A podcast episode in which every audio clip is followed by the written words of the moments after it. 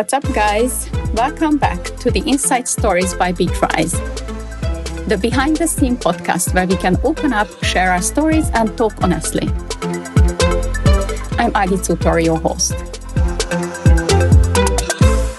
In the third episode, please welcome Viktor Benei, our CTO, co founder of Bitrise. I invited you as part of the three podcast series with the purpose of looking deeper into the foundation story of Bitrise, how and why you, the three founders, created this company. Right, let's get started. What inspired you why you founded Bitrise? I was always fascinated by applications. I believe that apps are the thing which make the personal computer actually personal.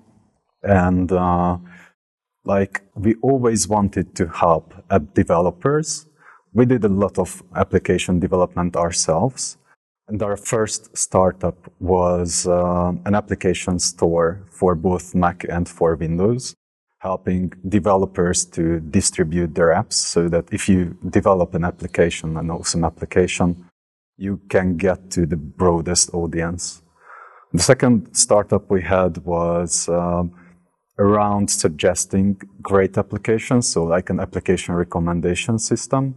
And gradually over time, we transitioned to focusing more on development of the applications. And at the time, we had an application development agency. And given that we were a relatively small team, it was very important for us to be efficient. And, and that's essentially how Bitrise came to be. You said you were developers yourself as well. Did it help you along the way? Oh, definitely, yeah. Like, especially with Bitrise, you have to know the pain points of the development flow to be able to provide those things that actually help developers while they, they are developing those applications. Tell me about the key milestones of Bitrise. So the key milestones of uh, the Bitrise journey were essentially the previous startups, which triggered, like, formed how we think about applications and about the market. And definitely the agency, where we saw the pain points and I could identify what worth to be automated and how important it is to automate things as much as you can. And then, like, if we are talking about milestones, the first very important and successful milestone was the actual product launch, which was like we created the, the service. First, we created it for ourselves, so we used it actively. And then we saw that there's no real alternative that we would be happy to use. So we decided that we will make it a public service so others can also use it. Uh, and we did that, but the usual thing happened. We essentially waited for people to come to us, which kind of happened, but not the way you would expect. Someone uh, posted Bitrise to Product Hunt, and that triggered like we planned to do that, but we were always delaying this. And yeah, that's one of the things that um, that I learned that it's important to just do it, don't delay things. Why did you delay? Um, you always want to make it perfect so that when your customers first see the, the product, the service, it has to be like the perfect service for them. And yeah, that makes you delay things constantly. In our case, it was also, you know, because we had the agency, we thought that we have enough experience and enough data, if you will, to know what is actually important for application developers. But you can never know what other uh, companies and other teams who are doing the same but doing it a bit differently, how they will react to the same thing and what they will value or what they think would be more important to focus on. Do you keep the same mindset when you are developing new features for the platform? Oh, definitely. Yeah. We are focused, very much focused on getting things out as early as possible and then collecting feedback from actual users. I would like to ask you about Y Combinator. What was some of those unexpected things you learned over there? So the most surprising thing in Y Combinator for me personally was I kind of expected that they will have like a program program that tells you how to be successful, but um, and that they will tell you things that do it this way or that way. But that's completely the opposite of what happened. Like they are there as advisors, if you will, to help you, but they won't stop you going bankrupt, bankrupt or anything like that. It's it's completely up to you to take those help that they can provide to ask the questions that you need an answer for. But yeah, you know, like if you make the wrong decisions and you go bankrupt, that's still okay with them. And this also, by the way, allows like, or even enforces creative thinking that, you know, it's try new things and we will see if it works or not. I see. How do you feel? Did it work? Oh, definitely. Yeah we learned we learned a lot from that experience. And we also like in that environment we figured out a couple of very important things for the product itself. And yeah the like the community of y combinator because that's or at least that was something new for me. I didn't really know how that works inside of y combinator before we joined it but it's actually like a huge online community of entrepreneurs. They have internal forums where you can con- uh, contact other startup founders and ask their opinions and obviously share yours as well. Based on this, can you explain me the grand vision of Bitrise? So what we set out from the beginning to do with Bitrise is to help application development teams all along the way to get from the idea to having a successful and great quality application in the store. And then continuing that, collect feedback from the users and make it better and better with each iteration. How do you make sure they are able to do their best?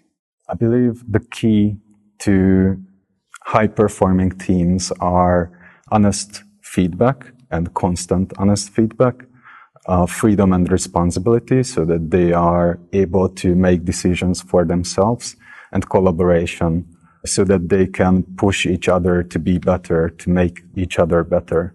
And our responsibility in that is to make this happen, to help them with, with enforcing these while they are working. In the meantime, how can you maintain this culture in such a fast scaling company? I think the only way how you can preserve a good culture while you are growing very, very rapidly is that you have to walk the talk every day. So you have to represent those values and have to work the, the way the culture dictates. And if you see anything that's against our values, against our culture, you have to speak up and, and fix those problems. Because if you let just a few things slide, it will it will destroy the whole system over time. I also asked this from Barnabas and Daniel. What would you say? What was the most important lesson you learned along the way about growing a company that you would wish you had known right from the start? So the most important lesson for me personally was that you have to be very open and honest with everyone around you. If you have a good team that you can work with, they will understand if you're struggling with something. They will help you. But if you don't, don't tell it to them, if you're not honest with them, you will have a very, very hard time with like an emotional roller coaster where sometimes you love what you do, other times you're completely unmotivated, and it can even lead to burnout. Was it easy for you?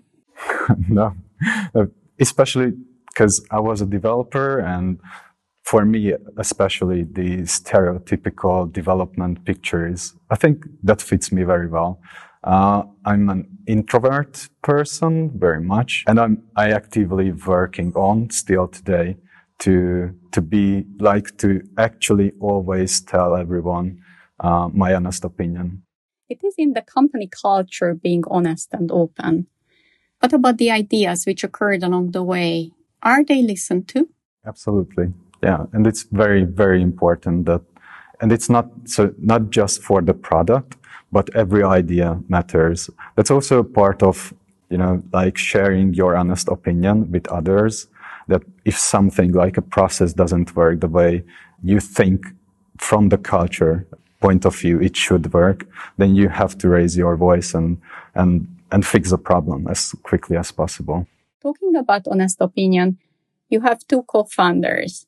What are the characteristics you admire the most in them? So I'm very fortunate to work with two people who actually believe, like as a fact, that we can do this. It's not a matter of whether we can do it, but a matter of time only to achieve our goals together. And in that, Barnabas has a very good role in bringing out the best from the people, from everyone, and pushing people to be better every day. Uh, Dani has a, a, very good eye for details and for not compromising in quality. How do you see yourself in this group? well, that's true for me as well. That I I know that we will get there. So it's it's not a question for me personally.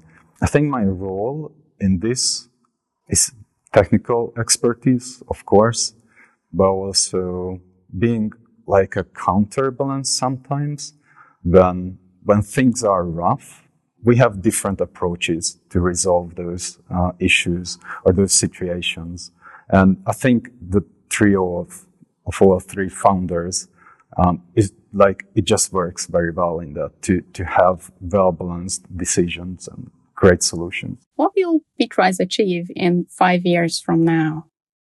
I think five years from now, we will be in a very good position, like fulfilling our vision to help the development teams all along their journey to create applications, really good quality applications, which obviously include things like continuous high quality testing and multiple different kind of testing, including security testing, for example, deploying continuously to the application stores, collecting feedback from their customers, ensuring the quality of the app remains high. Um, so there are no regressions in the application when they change it. And in five years, I really believe that we will have a lot of solutions to help them uh, with this. So essentially, you should be able to do this just by using Bitrise all along the way. All right. Victor, it is always a great experience talking to you. Thank you so much for being here.